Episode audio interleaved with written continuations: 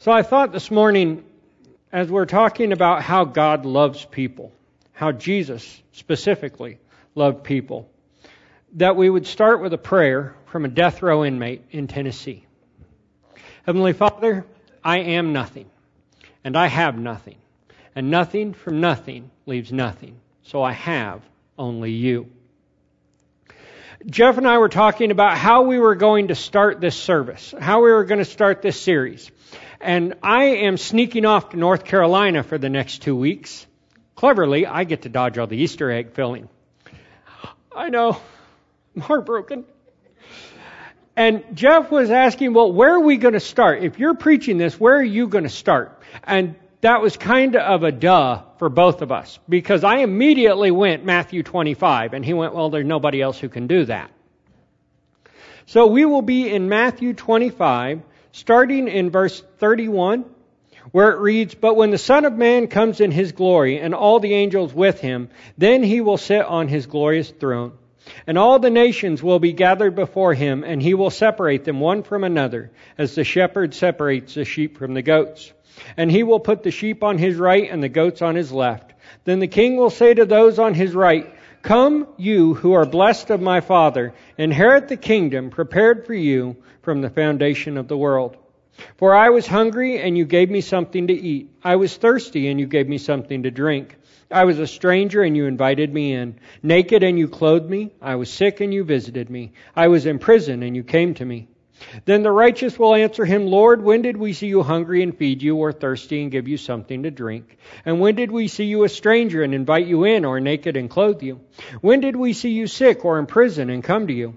And the king will answer and say to them, Truly, truly, I say to you, the extent that you did it to the least of one of these brothers of mine, even the least of them, you did it to me. Now, for those of you who know me well, please do not have a panic attack. We are not covering this entire passage because we would be here until, well, Easter. I want to spend our time today on two verses verse 35 and 36.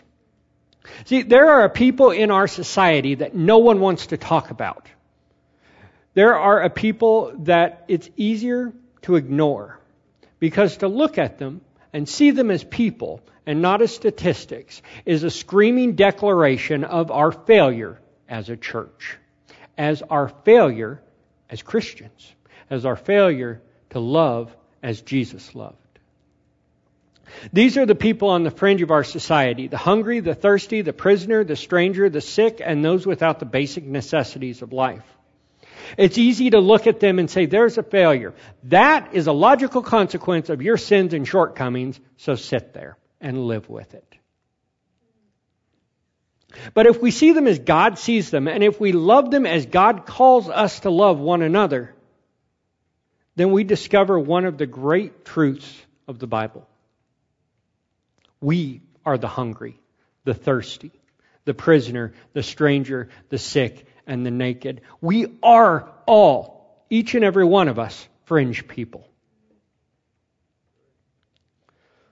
The reason that we can sit in here today, comfortable, well fed, well clothed, is that at some point Jesus came out to the fringe and got us. There's no way out aside from Christ. You will spend an eternity trapped in the fridge, both fringe, both on this plane and the next. Unless Jesus reaches out. So there are two things I want to look at today. I'm going to make a basic argument. One, to be a Christian is to be by definition a Christ follower. So, if Christ went out and cared for these people, then we as Christ followers must do so as well. The second part is an even more powerful argument. That if Christ did infinitely more for you personally, then we have no reason not to be out serving those in need. If he gave us so much, how can he how can we deny giving others so little? So we'll start in verse 35 and it says, For I was hungry and you gave me something to eat. Well, we see in Matthew 14, 14, uh, speaking of Jesus, when he went ashore, he saw a large crowd and felt compassion for them and healed their sick. And when it was evening, the disciples came to him and said, This place is desolate and the hour is already late. So send the crowds away that they may go into the village and buy food for themselves. And Jesus said to them, They do not need to go away. You give them something to eat. And they said to him, We only have five loaves and two fish. And he said, bring them, he, bring them here to me. Ordering the people to sit down on the grass, he took the five loaves and the two fish, and looking towards heaven, he blessed the food, breaking the loaves, and he gave them the gave them to the disciples, and the disciples gave them to the crowds. And they all ate and were satisfied. They picked up what was left over of the broken pieces, twelve full baskets. Now, when we come to this passage, Jesus is absolutely exhausted while it's easy to remember Jesus is God, it gets easy to set aside that man thing. That Jesus was fully man. That when he worked a full day, he needed sleep. He gets so tired at one point in the Bible, he falls asleep in the middle of a storm in an open boat using a pillow while the waves wash over and the wind beats on him. He's exhausted. He's tired. It would be really easy to say, all right, I've taught you all the good stuff. Because the disciples aren't wrong. They have gone a very long way with Jesus, and to get back is the opposite a very long way. But Jesus is not heartless. He cannot look at the hungry and go, well, you know, there are lots of social programs out there. There are lots of other people who will reach out and feed you. When it says he had compassion, it's not, that's sad. It's the word for compassion is to be felt within the viscera, within the bowels. It is where you look at someone and you hurt so badly for them, your stomach wrenches. When you are so moved with hurt and ache and desperation to solve that suffering, you feel it in your guts.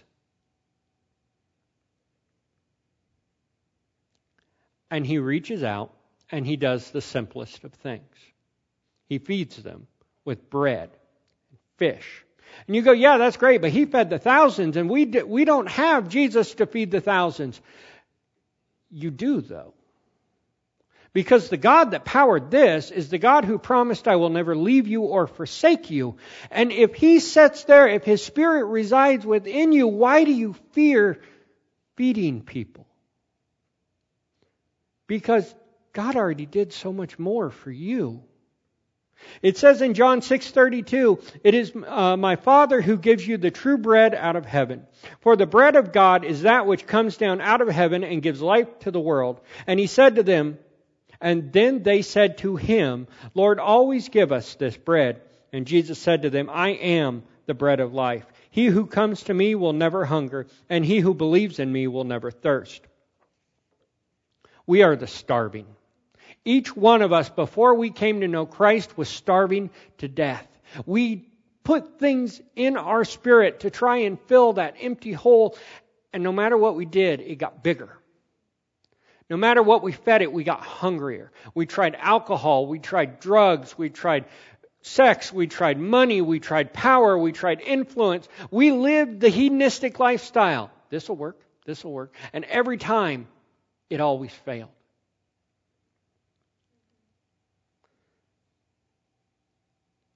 But Jesus says that He will be your nourishment. He will fulfill every spiritual need. When He says, I am the bread of life, it's not simply a declaration that He is something, it is an announcement that He is God. He says, Yahweh, I am. And every time he says it, you notice that the Jewish leaders lose their minds. We're going to kill him. We're going to destroy him. We're going to throw rocks at him. We're going to try and push him off a cliff because they had no illusions as to what he was saying. He was saying, I am the God of healing. I am the God that feeds. I am the living God of Abraham, Isaac, and Jacob.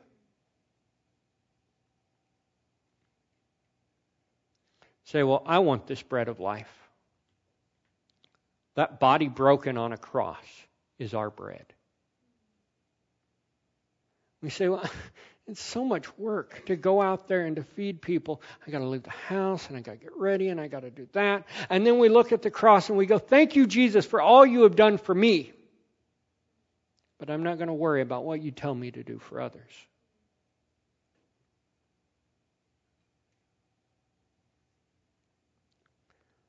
But Jesus doesn't just say, Feed them and be done. He says, Care for them. It's not enough to just hand someone bread and go, all right, good luck. He doesn't just focus on this one aspect of life. He continues on. He says, I was thirsty and you gave me something to drink. Well, in Matthew 10:40 it says he who receives you receives me, and he who receives me receives him who sent me. And he who receives a prophet in the name of a prophet shall receive a prophet's reward. And he who receives a righteous man in the name of a righteous man shall receive a righteous man reward.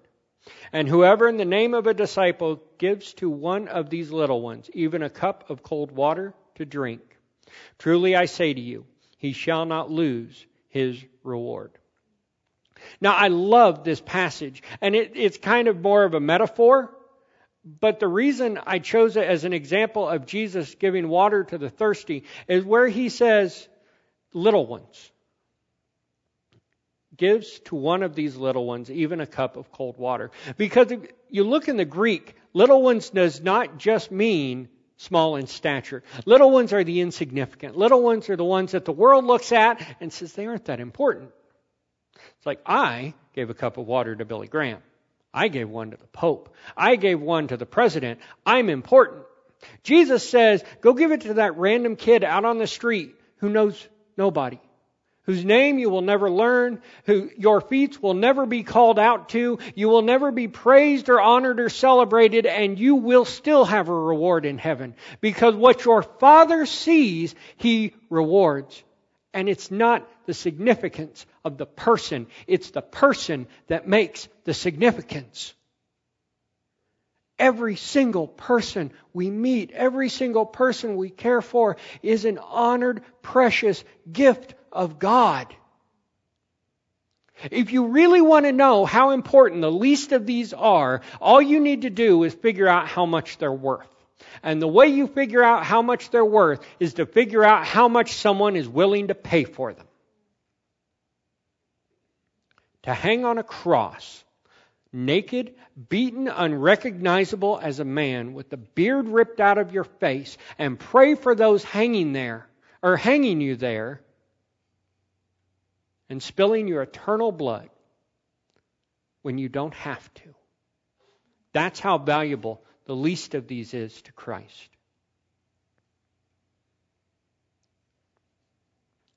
But it's not just the general people. Christ has given each one of us. John, it says in John 7:37, "Now on the last day, the great day of the feast, Jesus stood and cried out, "If anyone is thirsty, let him come to me and drink. He who believes in me, and Scripture says, from his innermost being will flow rivers of living water. Christ invited each one of us for spiritual, eternal, life giving, soul saving drink. It says on the last night when he's with his disciples, he raises up the cup and says, This is the blood of the new covenant. Jesus gave you an eternity at his expense. We could never earn it. We could never deserve it. We could never find it on our own. We could never be smart enough, pretty enough, rich enough, powerful enough to get there. We can never do enough good deeds to earn Jesus' love. And he says, I know it, and I'm going to die for you anyways. I'm not going to die just to save you. I'm going to die so you have the opportunity to ignore me. So that you might have a choice so that you might be free.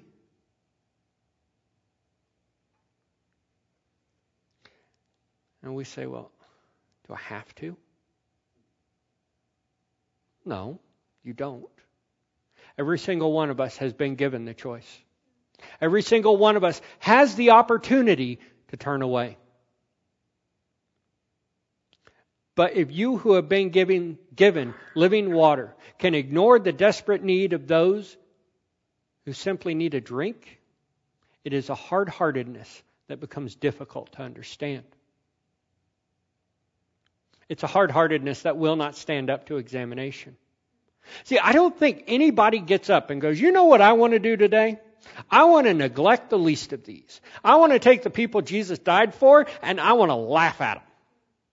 The problem is, is that we have gotten in such a habit of looking over the top of them that we don't see people anymore. We see the bum. We see that homeless guy. We see the sign and roll up our window and kind of not look at them. Now, I, I don't know if you guys are aware of this, but if you can see them through the window of your car, they can see you looking away. They know you refuse to meet them in the eye. I was talking to a homeless guy and I said, What's the worst part? He said, Is it being homeless? It's like, No, it's like not being a person is the worst part because people won't even look at me. I didn't have anything to give this guy, so I sat down and talked to him. I'm sitting there in the park talking to this guy, and he says, Nobody even acknowledges I'm a person. People look at the least of these and they don't see the image of God.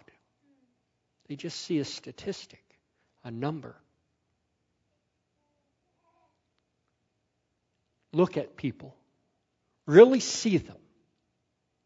Recognize them not as an extra in the play of your life recognize you as the supporting cast in your own life, and they are the star. And the hard heartedness goes away because they become what they are. They become what God made them in your eyes. It says in uh, continuing in 35, I was a stranger and you invited me in. I love this verse. It says in Mark uh, 2:15, and it happened that he was reclining at the table in his house, and many tax collectors and sinners were dining with Jesus and his disciples, for there were many of them, and they were following him. When the scribes and the Pharisees saw that he was eating with sinners and tax collectors, they said to his disciples, "Why is he eating with those tax collectors and sinners?"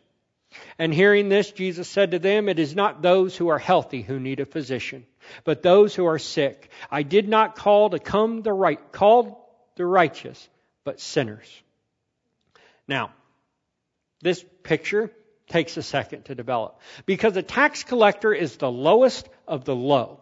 Now, whenever a Greek, whenever you would write in the Greek style, it was not who was first. It was who was most important to your point that got listed first. So you've got a bunch of sinners. Yeah, they're bad, but we've got tax collectors. You notice over and over again it says tax collectors and sinners. See, the way a tax collector made his living is he took a cut of the taxes taken. But now, for any of you who know Roman history, you know you start taking money that um, Rome believes it's owed, and you're going to be up on a cross. So you collect Rome's taxes, then you tack a little more on. Well, if a little's good, a lot is better. And you rob these people blind. And you betray your people to an occupying nation. You betray your family. You are immediately excommunicated from the synagogue. You are a shame for generations to your family. Pharisees, Sadducees, respectable people will cross streets to avoid you because you are looked at as someone who has taken the holiness of God, the importance of community, the love of family, and set it behind an adoration of cash. So we've got tax collectors scattered around, but it's not just tax collectors, because among the tax collectors are a bunch of sinners. And the sinners were the people who would not meet the holy standards of the Pharisees and the Sadducees. They're the people who would look at the customs of society and not meet them. They were the lowly shepherds who could not be ceremonially clean. They were the sick. They were the zealots. They were the fighters, the warriors, the antisocial, the people nobody else wanted around.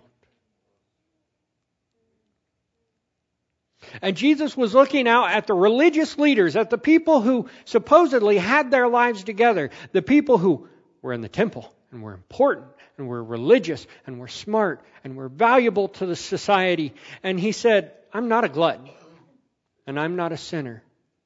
But these are the people I came for. These are the people who can come to me because they have recognized their need. Now, people ask me, why do you go to the prison? Spent almost my seventh year in the prison. They say, why do you keep going back? And I always say, because ministry there is so easy, it feels like I'm cheating. Why? Because I come out into suburbia and I say, you need Jesus. And they go, I got a BMW. I don't know what that has to do with BMWs and Jesus. Go, well, I got a four bedroom house. Okay. And I got three kids, and all of them have AB averages, and we go to a great school district, and none of us are hungry, and so I don't need Jesus. Life is good. I go into the prison and I say, You need Jesus. And they go, Duh. Are you happy with your life? And they look at me like I'm mentally handicapped. I'm in prison for 25 years. I have a third grade education and all I know how to do is sling crack. No, I'm not happy. Awesome. Because you see your need. And to see the need, to be out where the suffering is the worst, to be among the stranger, pouring out God's love means 99% of the work is done for you. Because at that point, all you got to do is say, Well, follow me. I met this incredible guy.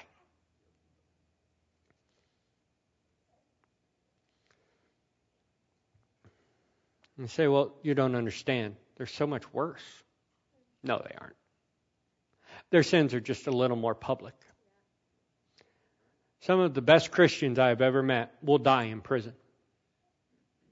Some of the finest men I have ever met died on the streets.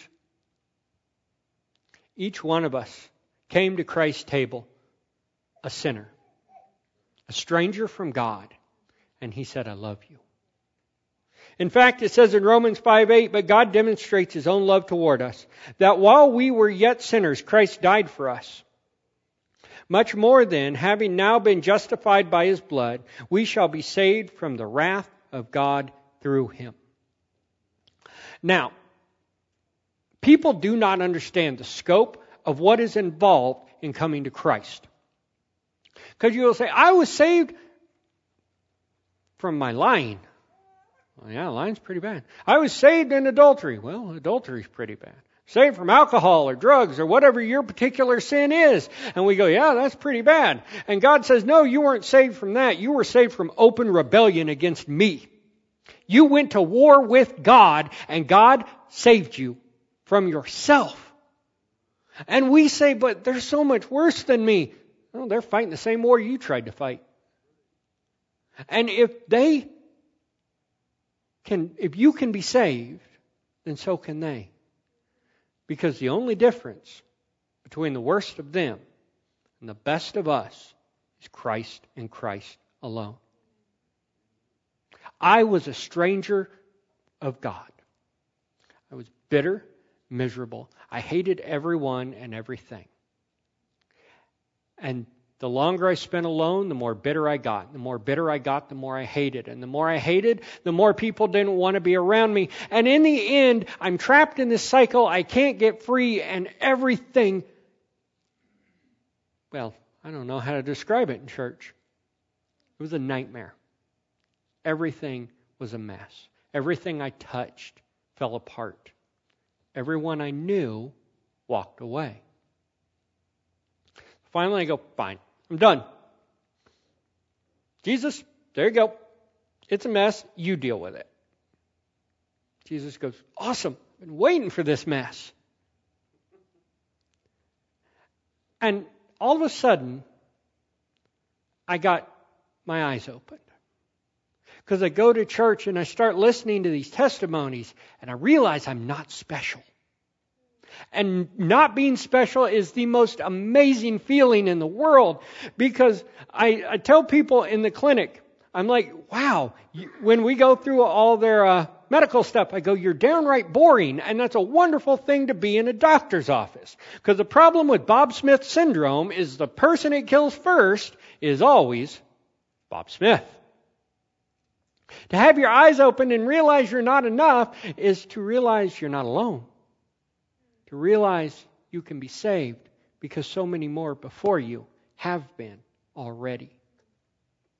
It's not our job to save them, but it's our job to see them and recognize them and love them as Jesus called us to.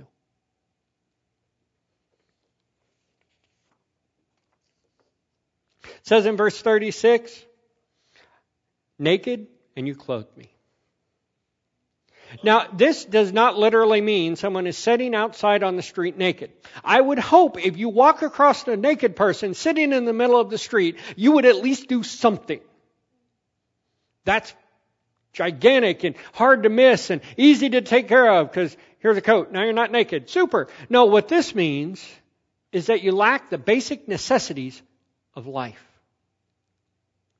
It's to say you have clothes, but you don't have clothes that are going to keep you warm. You have clothes, but you don't have clothes that will protect you from the desert sun. James says in uh, chapter 2, verse 15 If a brother or sister is without clothing and in need of daily food, and one of you says to them, Go in peace, be warmed and be filled, and yet you do not give them what is necessary for their body, what use is that? Wow. God's word says what use is prayer. Because that's what this translates into. What this means is when you look at it, it's the equivalent of us walking by and thoughtlessly saying, Well, God bless you. Or saying, May God take care of you. And if you're the cynical sort, which I still tend to be, you can translate it into, God take care of you because I'm not going to.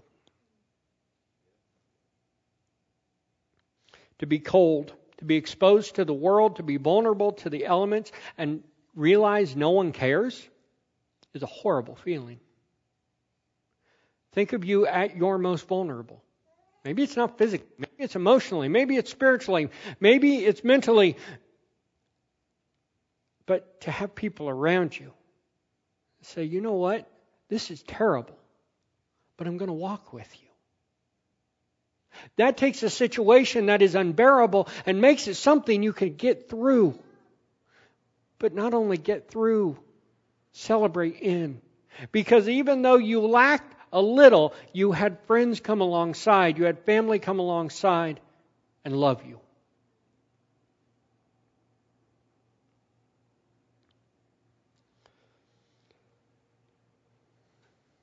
Our, our Father, our Heavenly Father, calls us. He says, Why are you on the couch? He says, Why are you comfortable when there are so many in pain? He says, They need clothing, so put on your armor, which I freely gave you, and go out. You know, forget the armor, forget the benefits.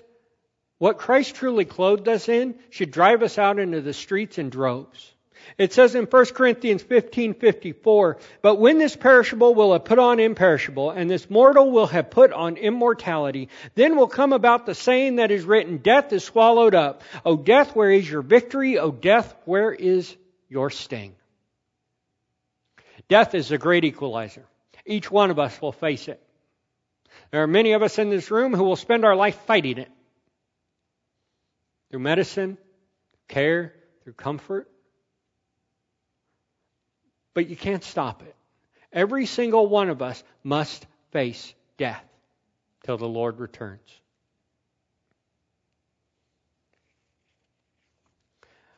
Man has spent his entire existence looking for immortality, ways to avoid death, and yet still each one of us must answer that call.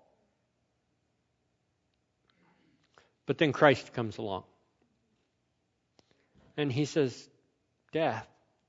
Death stops being a terror and starts being a transition because of what I do on the cross.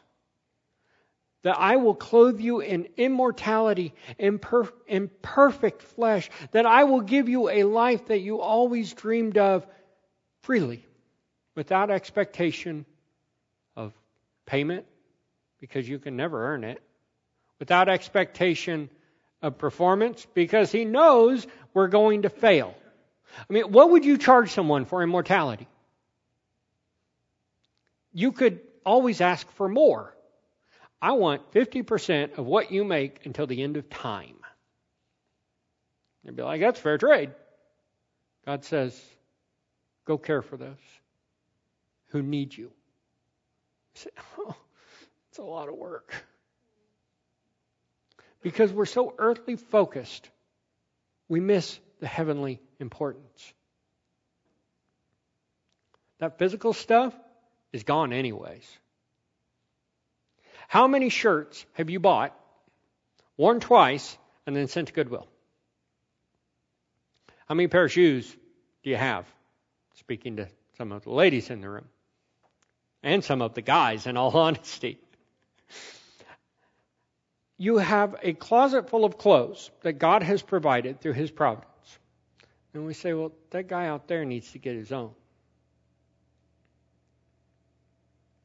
It says in verse 36, uh, continuing in 36, I was sick and you visited me. Matthew 8 2, it says, And a leper came to him and bowed down before him, speaking of Jesus, and said, Lord, if you are willing, you can make me clean. And Jesus stretched out his hand and touched him, saying, I am willing, be cleansed. And immediately his leprosy was cleansed. Now, the Mosaic law says you will never touch a leper. Why? Well, there's no cure. So, the way the religious leaders look at it, the only thing you're doing is putting yourself at risk. You aren't actually able to help them. Imagine a life with no physical contact. Imagine a life where when people come near, you have to scream, I'm unclean, I'm unclean. Separated from your family, separated from all that you hold dear, all of it gone. And Jesus reaches out and lays his hand on this person and says, I am willing, be cleansed.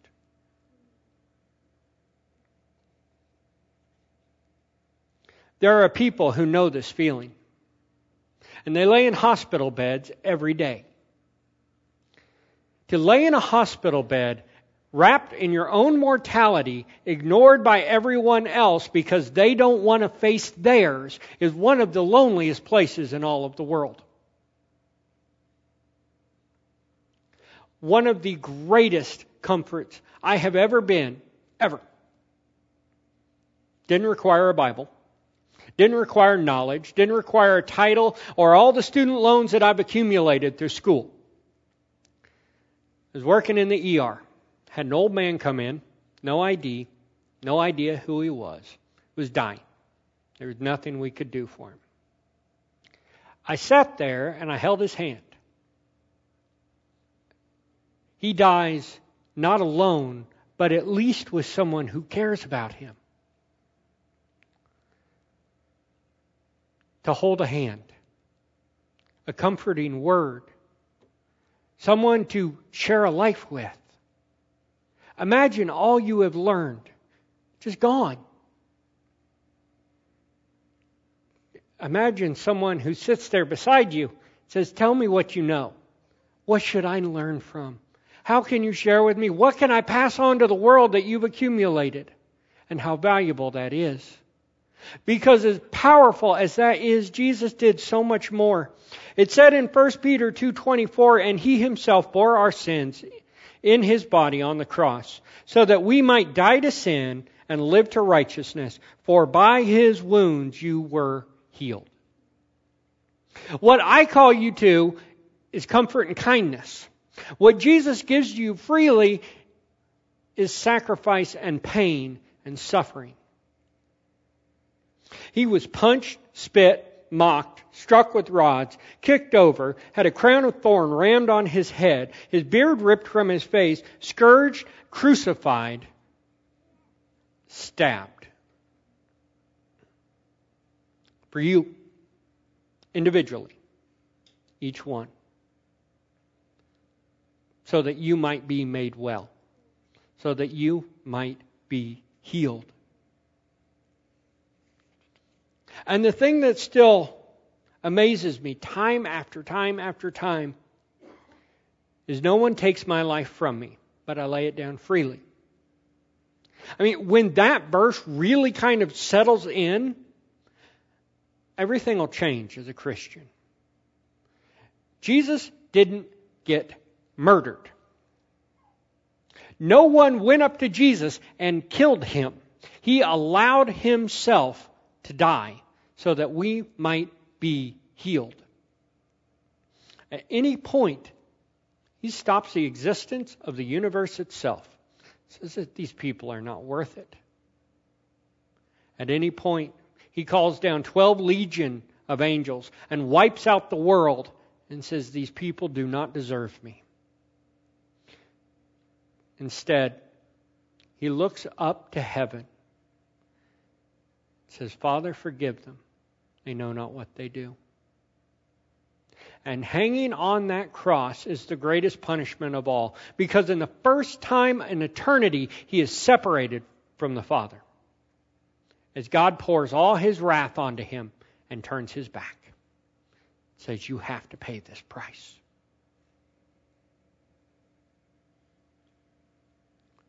Each one of us sick and dying, each one of us lost and broken. And Christ said, You be healed. And I'm going to steal a line from one of my favorite pastors. Tony Evans says, You are not blessed just for a gift. You are blessed to be a blessing. You are grace filled to be graceful. You are mercy given to be merciful. Each one of us is given a special talent, a special gift. But each one of us is also called to care for the least of these. See, one of the great problems with our church today is we are paralyzed by decision. What is God's will for my life? I don't know what God's will is. Do I go through this door? Do I buy a Toyota? Do I eat this for dinner? On and on and on and on. And we keep constantly looking for God's will. People go, well, how did you know the will, your will for God's life? And I said, He wrote it down. Put it in Matthew 25 and said, go do this said, Well, how do you know that was meant for you? And I said, Well, it's the Bible. Now, if we truly believe that all Scripture is God breathed, if we truly believe this is in the inerrant Word of God equipping us for every good work, why are we not out doing the good work? People are dying not knowing Christ. People are dying in misery and agony. People are dying in lack and suffering and famine, and we're comfortable. My son and I went out to uh, Life in Christ Community Church. Every Tuesday, Thursday, and Saturday, they feed the homeless. Some kids walk in there. Kids, children, like yours, sat down at a table filthy. These kids smelled like they lived in a zoo. Their skin is four shades darker than it should be from the filth that surrounds them. And David takes plates out to them. And you see his little worldview just go, why are their kids in a homeless shelter? Why are their kids here for free food?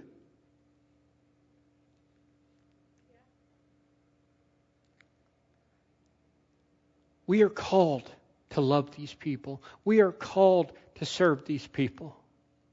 And church is great, but church must be what church was intended to be. This is where everybody gets sharpened and then sent out into the fields to harvest. This is not the place to where we go, look at me, I'm saved and I'm done. You know, there's a guy named C.T. Studd ever get to change my name, I want a name as cool as Pastor Stud. That that would it's like, hi, I'm Pastor Stud. I'm awesome and suave and everything I'm not. And he said, Some people want to live within the sound of church and chapel bell. As for me, I'll set up a mission within a yard of hell. That's where we need to be. To come into church and try and be Christian is great. But sometimes I feel like we're selling ice cubes to Eskimos. Because as Christians, what we sell is grace and hope and love. Why are we not going out to the people with no hope, with no love, with no grace? Saying, here's this amazing thing freely given and freely handed over. Now, the last one is my special place. It says in 36, I was in prison and you came to me. This is where I'll go tomorrow night. People go, Why would you go to prison? They're convicts, they're evildoers, they're wrong. They deserve what they've gotten. Anybody here willing to get what they deserve? Anybody here willing to stand before God on that great day, before that white throne and say, No, I don't want mercy. I want justice. Give me what I deserve. I, I can't imagine you'd survive the laughter. People go, You know where you're going, right?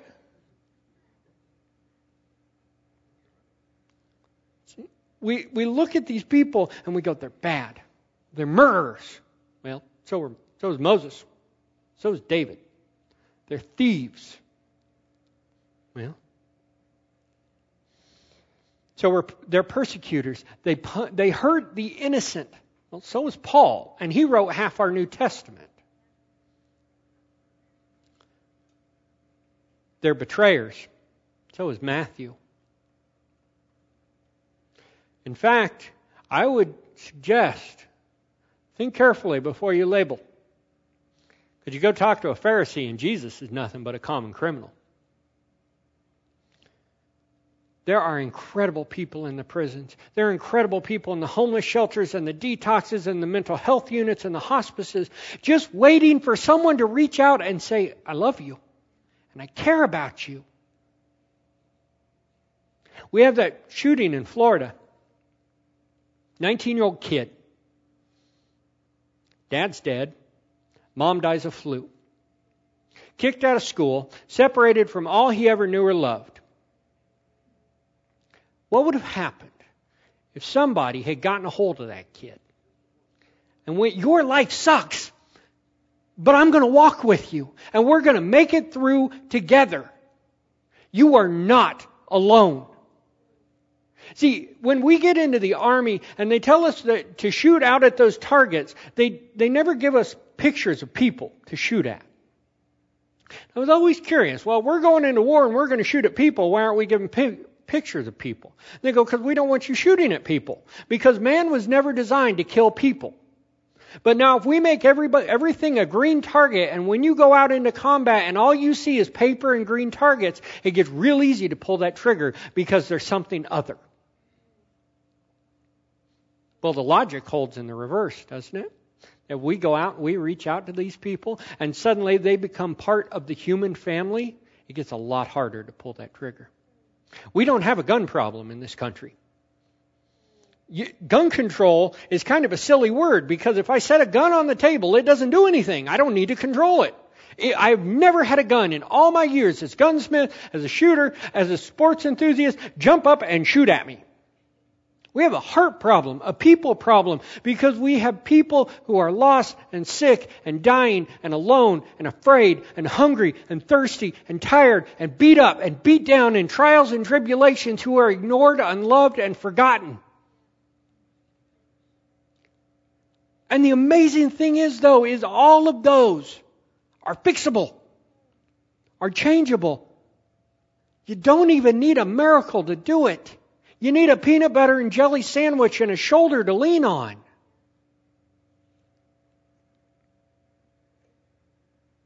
It says in Titus 3 3, For we were once foolish ourselves, disobedient, deceived, enslaved to various lusts and pleasures, spending our life in malice and envy, hateful and hating one another. But when the kindness of God our Savior and His love for mankind appeared, He saved us, not on the basis of deeds which we have done in righteousness, but according to His mercy, by the washing of regeneration and the renewing by the Holy Spirit, whom He poured out upon us richly through Jesus Christ our Savior hard to be self righteous when you recognize yourself as a slave to sin. It's hard to declare I am free from any burden when I realize the only reason I'm saved is because I was set free of a trap that I dug. I am freed from the snare I built. And day by day, Christ keeps pulling me out because as people, we are so stubborn. We jump in the pit and we say, oh, I'm stuck. Help me, help me, help me. And so Jesus reaches in, he pulls us out and he sets us on the side and then we go, well, you know, I bet I can make it out this time. We jump back in the pit. Oh, help me, help me, help me, help me. Jesus pulls it out and he said, now knock it off. And before he even gets off out of his mouth, we're headed back to the pit. We're people. We're broken. We're lost. But we're also amazing, made in the image of God, able to love the lost, the dying, the sick, the broken. I will make you a guarantee. I can't make many of these, but I can make a 100% guarantee on this. If you go out and serve these people, you will see God move in amazing ways. You will see lives changed, eternities altered, worlds rebuilt from the foundation up. And God will use you to do it. And once He does it once, you're done. Because that's all you're ever going to want to do again. For those of you who have ever led someone to Christ, you know what I'm talking about. You spend a week floating on the clouds going, I can't believe God let me do that. And that was amazing. And then you're just like a predator. Do you know Jesus? Do you know Jesus? I need to talk to you about Jesus. You chase people down. Because it's the most amazing, incredible thing in the world. So, God cares. God obviously cares. He lays out this through all of the New Testament. Jesus say, uh, said, I came to seek and save the lost. His very foundation is going to the broken.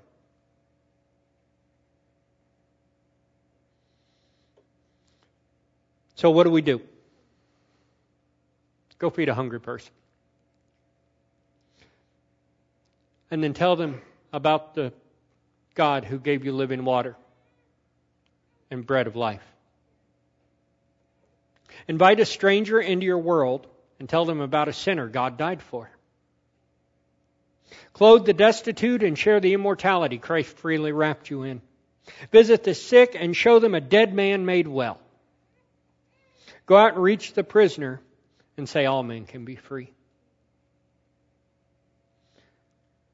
take up the call of the fringe missionary.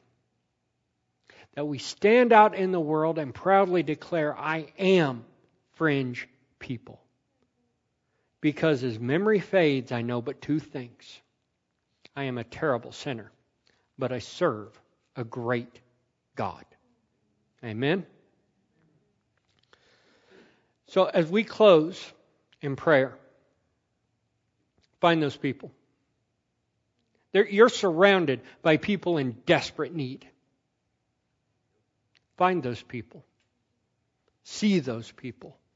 Serve and care for those people. And recognize that you are those people to someone else. Let's pray.